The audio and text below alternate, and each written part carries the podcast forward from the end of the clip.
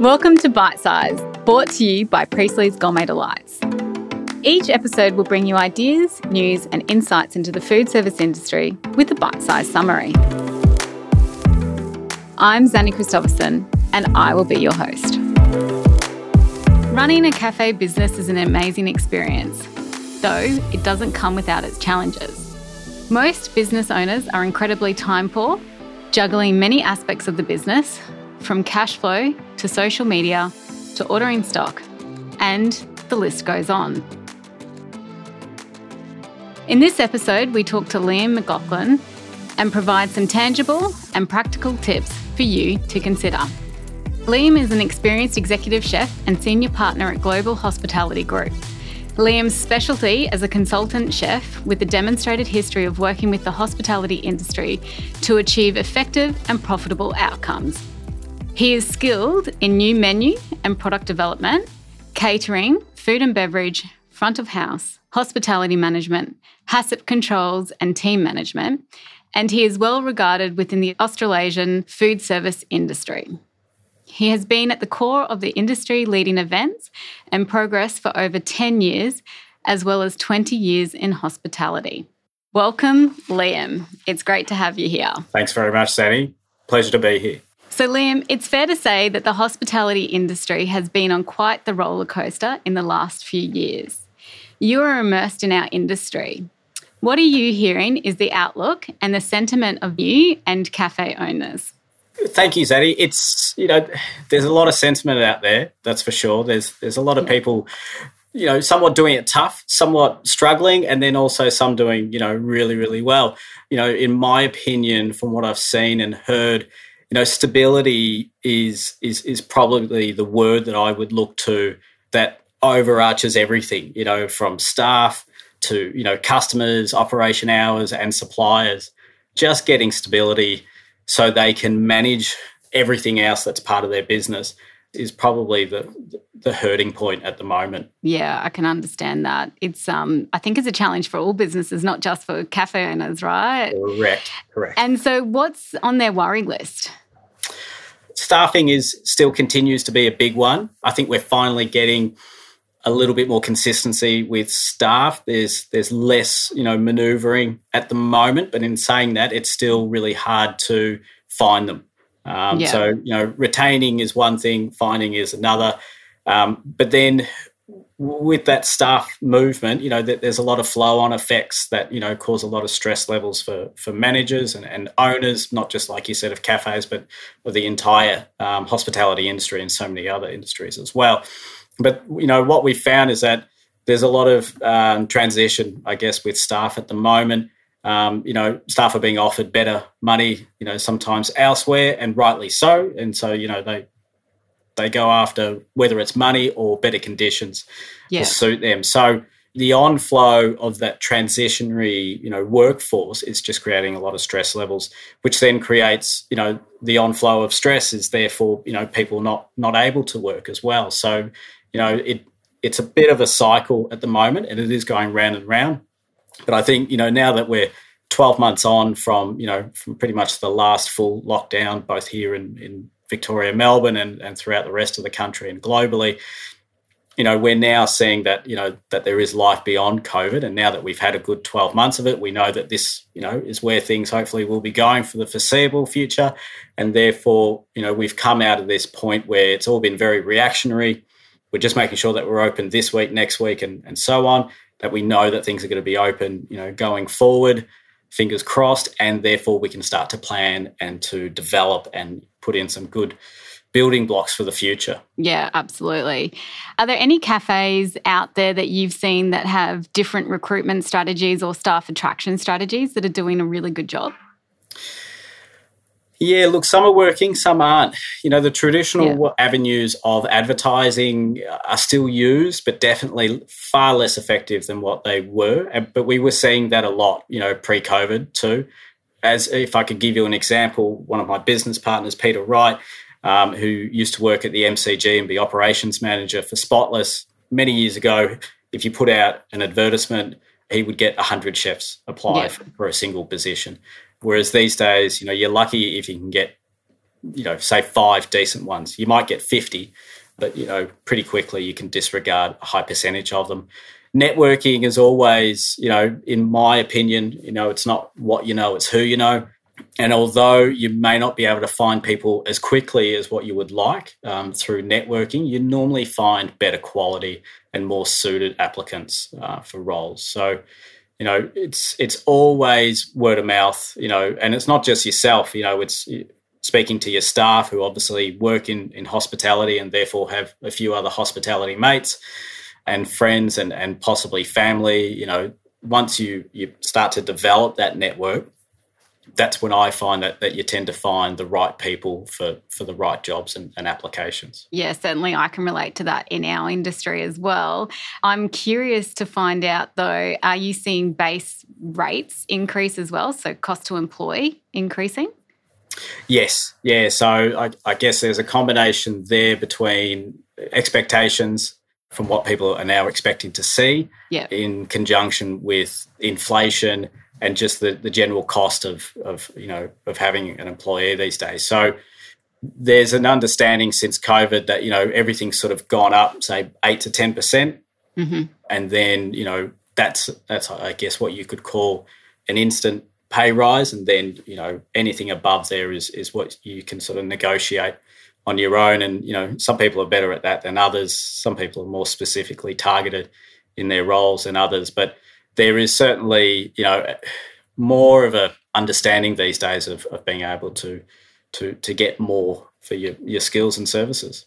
Yeah, we're certainly seeing in our industry as well as I'm, I'm, sure you are. So I'm curious to discuss these in a bit more detail in a moment, though, and I'd like to get your thoughts on what's happening in other markets. So you were just in the UK. What do you see in other markets in terms of their bounce back from COVID? And if you could share a little bit about the food and hospo trends that you've seen in your travels and what you're hearing more about, which may be coming to our shores. Yeah, so I've been lucky to do a fair bit of travel this year, both um, into the UK and then I also do a fair bit of travel into Southeast Asia as well. But I guess the UK, the US are fantastic examples of regions that have just opened up and bounced back. I don't think bouncing back's the appropriate word, but certainly opened up. They're a good six months ahead of where we are here in, in Australia. So when I was there over their summer months on, on a couple of trips, COVID was almost a you know something that that you couldn't see on the surface level, but below the surface level, they were all still having the same issues that we were having in in staffing levels, being able to stay open and and service their customers to the same volume levels that they were pre-COVID. And then there were all the other issues, you know, associated with hospitals and and, and government operating their services as well. So they were out, they were open, um, they were enjoying their summer, but at the same time, they were also struggling a lot. If we look at, um, say, Malaysia, where I spend a lot of my time as well, they were a lot slower to open up. They were still, you know, doing quite well with their vaccination rates, but they were a lot more hesitant to opening up.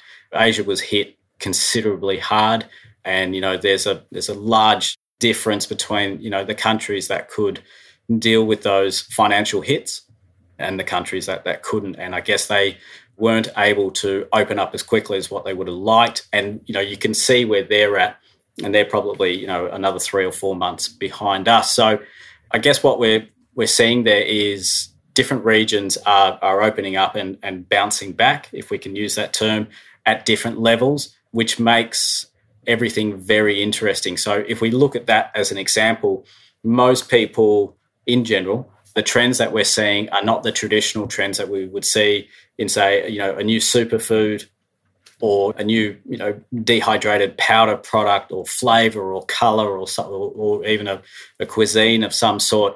The trends that I'm seeing are people, you know, using methods and, and ways of, of managing their business. Yeah. Any product now that, that sort of comes either pre-cooked or pre-sealed or pre-portioned pre-rolled, you know, whatever it might be. It's those sorts of products that chefs are, are really screaming for. Yeah. Just because they don't have the staff for those extra steps of, of methods that they would have in, in their kitchens now. So, you know, anything that can come, you know, we've always talked about value add products. You know, traditionally they were, you know, pre-shredded or pre-sliced or pre-portioned and now that's just being taken to the next step. So a lot of operators are looking for you know par cooked foods for instance where they can just be heated to a certain temperature and served. With par cooked food is that because then the chef can add to it so to speak and feel like they've finished it off? Yeah i've I've got a, a, a, good colleague of mine who, you know, hand on heart, he's, he's a fantastic chef and he's got another 10 years of experience on me. Also does a lot of consulting work. But he, he came to the realization many years ago that not everything has to be cooked in your kitchen from from the ground up. You know, it's fantastic if if you can, and you know, if if that if you have a successful business doing so and you've got enough staff to sustain it, then fantastic. But the realistic reality is that most operations don't have that that luxury, so they do have to buy in, you know, a lot of products. And as bad as it sounds, if I take it out of the box, put it on the plate, give it a little, little bit of love, like you said, finish it off with some, you know, with some textures and flavors and sauces and, you know, fresh items. You're still making it your own. Yeah. You know, it's just not made 100%. But then again, you know, if most operations and chefs and, and restaurants and, and the like were honest, they probably, you know, admit to that being about 90 or 95% of their menu. So, but that's just the realistic nature of being able to operate a business with reduced staff and, and numbers these days and still staying open as much as they can. Yeah, interesting. I also find that it's a great way to control costs, right? Control cost and control waste, which is uh, I see as one of our biggest um, challenges as well. Is is you know how do we help and partner with people to really make sure that they understand the cost of their product and also minimize waste. Absolutely, you got it spot on. Um, yeah. You know, the control cost is probably you know one thing that can get away the easiest from you. If you're ordering a bag of flour and a bag of chocolate and everything else that goes into you know that tart or that cake or whatever it is that you're making, and then you know you obviously don't use 100% of each of those products it's very hard to cost it out whereas you know if you're yeah. buying it in you know a dozen or a couple of dozen per carton you know exactly down to the you know to the cent exactly what that cake is costing you both today when you cost it and next month and next you know semester or next year that price per unit doesn't change. So you know that's yeah. that's the best one especially for your small operations that are trying to you know give their customers a great variety of food but they obviously don't have the expertise or the staff to to manage all those items in house themselves. Yeah and also I guess inflationary pressures coming on. It's you know best to understand your cost and and understand what margins you make on those products. Absolutely. So I'm a little bit jealous that you've actually got to go traveling. Feels like Australia's been insular since COVID. So it sounds like there's some great stuff happening and certainly some things to consider for Aussie end users. So let's get back to what's on their worry list and if there are any ideas that you can offer to help abate them. We get this question a lot from operators, just particularly when we're at the cafe school as well. And if I can give a quick call out, the cafe school, if people are in, you know intending on on um, attending the Sydney Food Service Australia uh, trade show at the end of this month, the whole premise behind cafe school is that obviously you don't have to operate or, or, be part of a cafe operation. In my opinion, a cafe is sort of a hybrid of, of every component of of the hospitality industry. So, you know, there's a little bit of restaurant in there, there's a little bit of bistro, there's a little bit of bakery, there's a little bit of bar in there, and then there's also, you know, obviously lots of, of coffee as well. So to me, a cafe is is something that, you know, sort of hits the spot across all those areas. So therefore I think it's relevant. The sessions that we run are relevant to all parts of the industry. But the whole premise behind it is that whatever we present or demonstrate is something that that those attending can you know implement in their business within say a 24 to 48 hour period. We make a point of not using highly specialized equipment or expertise or skills. So you know literally you could order the components you know whether they're ingredients from your fruit and veg or your dry or frozen supplier and get it onto your menu within a relatively you know quick and, and easy process. So with that in mind whenever we speak to operators, one of the first things we look at are their menus and their ingredients that they're using. Um, and streamlining your menu um, is probably one of the first things you can do that will have significant benefits. Um, obviously, it reduces the, the, the, amount of prep that the kitchen or, or, the back of house team are having to prepare. Um, and therefore they can focus on on the quantities and you know rather than having to do vast varieties they can streamline things a little bit.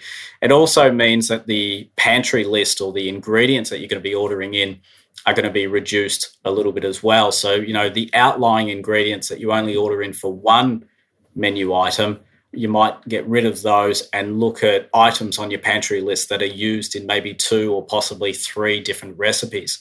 And therefore you will instantly start to reduce your, your cost of goods. And that has a great benefit, like I said. So the team are obviously able to prepare your ingredients better. Um, they'll be better prepared for each service. With any luck, they'll probably do a couple of less hours as well. And then, of course, your cost of goods will, will come down too.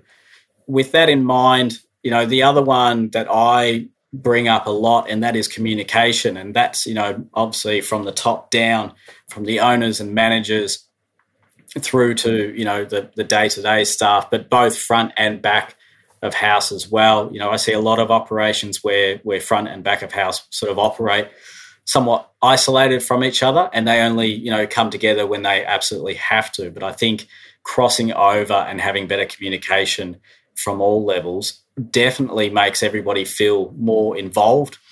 Um, you know, they they know what's happening within the business. They can therefore understand and you know be a little bit more flexible with the operations at the end of the day, um, and it generally just creates a better atmosphere certainly they're some of the challenges that we have in our own business as well. So, you know, I can attest to simplifying ingredients lists and um, reducing COGS where it makes sense. Mm. And then also, I totally agree, communications. You can't have enough of it, right? Correct. You are listening to Bite Sized Insights for the Food Service Industry. Brought to you by Priestley's Gourmet Delights.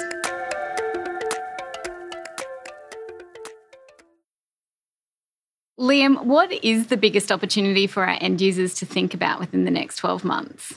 Yeah, good question there's there's a lot of great product out there at the moment, and you know if I can give another pun to the Food Service Australia show, you'll see lots of fantastic new products that are out there. You know, there's been a lot of people who have been had a little bit of spare time on their hands over the last couple of years, and now they're just starting to get those those ideas into production and and out there. So, you know, there'll be lots of fantastic, whether it's ingredients or or machinery or equipment or tools or just you know different ways of, of managing your business. There's lots of great ideas out there now, which I think is is the right time to be embracing it.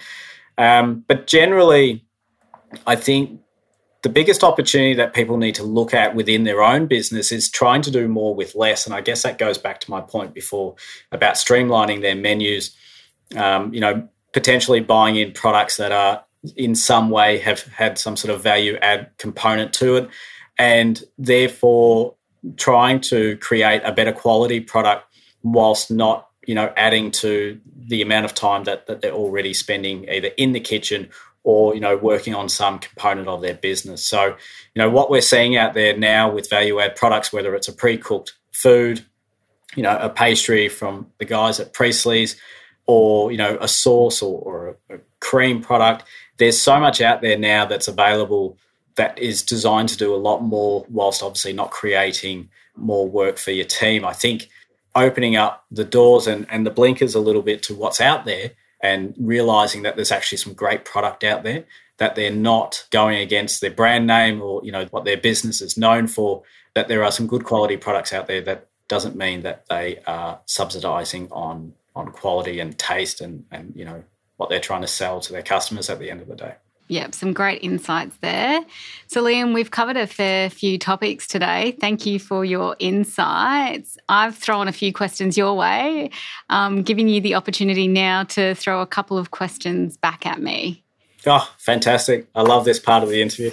no, look, I, I guess one thing that I've always enjoyed in my career, and that is, you know, I'm I, I like to know my strengths as much as my weaknesses, yeah. and being able to turn them around. So I guess I'd like to ask you, in your professional career, has there been a weakness that you've identified, or somebody may have helped you identify that you could then turn into a strength? Yeah, sure. So naturally, I'm going to answer with a no, absolutely not. Is as my first response. Um, but when I, uh, on reflection, it is a great question. And uh, yes, of course, there has been. So initially in my career, I focused on the detail too much. So, you know, really focused on perfection rather than progress. And I think uh, progress is far better than perfection. So, you know, a couple of things that I found that helped me turn my weakness into a, into a strength was working on lead KPIs to determine if the project or the strategy was on track, mm-hmm. and then checking in with myself and then reflecting on the bigger picture to ensure that I could still enable my teams to complete the quality work, but also make sure that they're on track. Yeah, absolutely. I, I guess there's a bit of micro and a bit of macro to that, isn't there? Yeah, um, yeah. But yeah, it, it's definitely a tough one. I think as you come out of well university into you know your your career, that you want everything to be perfect. And mm. I think um, there's a massive release when you realize that progress is better than perfection. Mm-hmm. And then um, sometimes you just need to test and play, right? Like that's what we're all about: is having a crack at it seeing if something sticks and if it does great and if it doesn't then how do we reinvigorate to make sure that it does stick and in saying that you know i guess from a chef's perspective we need to be as humble as possible and realize that my taste or my perfection level you know may not be you know the client or, or the customers at the end of the day so you know even when you think that you're aiming for the perfection nine times out of ten there will have to be some sort of reevaluation or, or editing or, or, updating along the way. So, you know, and yet you've spent however, you know, additional hours and, and energy on, on trying to perfect something when, like you said, you know, if you, if you're able to get it out there and get it moving and, you know, potentially yeah. update it as you go or fix it as, as you can, you're far better off. That's sometimes where the innovation happens as well, right? Is that you get something out there, someone else sees it, and they go, "Oh my god, you can do this! You can do that with it. What have you thought about that?" And you're like, "No, I, no, no, I haven't." But yeah, great point. Let's go with that. so, yeah, good. Yeah, it's always interesting when you give a new product to people, and yeah, your your mind is constantly blown there was a product I was working on many years ago. Luckily, I was working quite closely with a you know development and, and technical team at a dairy company, and they came up with a butter that you know sort of represented clarified butter, but it was taken to another level, and the the proteins in the butter were caramelized. Mm, so the butter tasted and smelt like butterscotch and honeycomb. Yeah and you gave it to chefs and they thought it was the duck's nuts. It was the most amazing thing because the flavor profile of yeah. it was 100%, maybe 200% better than butter. You know, and butter yeah. is already one of the best, you know, things. Everything tastes better with butter. Salted um, butter. It's, yes, correct. it must be salted. Yeah, absolutely. And so, a couple of weeks and months after we, you know, we we sampled this product with many great chefs around the country, we put a lot of work into it. I kept getting calls and phone calls to say, you know, so when's it going to be available? When can I start ordering it?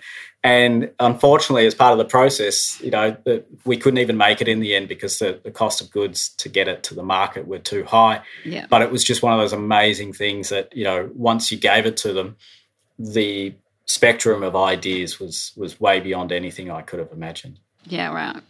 I've got go. one more question, if uh, if you don't mind. And look, it. it's it's a foodie one. So obviously, you come from a, a bit of a family of sweet tooths. What's your go-to dessert dish?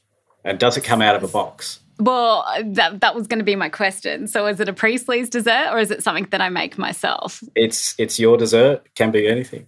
Uh, I would never make it because it's too technically hard for me. But vanilla slice is, is definitely a good go to for me. So I'm a textures person. I mm. love I love food. I'm a big passionate foodie. So from a vanilla slice perspective, I really like the crunch of the pastry sheets. Um, ours has a ganache on it, so a, a white chocolate ganache yes. um, with feathering through it. So that sort of, um, I guess, is a, a key di- differentiator in the marketplace. And just the cream custard is mm. amazing the vanilla cream custard is amazing. So it, you get the crunch, the the chocolate, and the custard. Yeah. But if I was to make it myself, uh, you know what is is my all time favorite is just the basic tea cake. It just hot, warm, cinnamon, mm. uh, sugar, butter. Like how can you go wrong? No, you can't. You can't. You, you can't, and you can make it like in 15 minutes flat, and then it's what a 40 minute bake time or something like that. So that's probably my two favorites. Yeah, the, the, the classics and the, the keep it simples are Yeah. exactly the same in my book too. I mean, Yeah. look, unfortunately, as a chef, you you everything you know runs away a little bit, and you've got to add a little bit of this and a little bit of that, and you know, Yeah. it, it just keeps sprouting. But you're right, you know, it's they're the ones, particularly for family, um, Yeah. you know, or anyone really. You know, um, customers are like family too. They're the ones that I think speak volumes too. Yeah, absolutely. And I find with the classic tea cake, you've got the crunch still because it's usually crunchy on top, and then mm. you've got the lather of butter. Delicious. All right, Liam. Well, that's it for today. So I'd like to share with the audience that we w- that you and I will be on stage at the FSA Cafe School. So come down and visit us. We're at 2:45 p.m. daily. So on the 23rd, the 24th, and the 25th of October, and we look forward to seeing you all then. Absolutely, can't wait. See you then.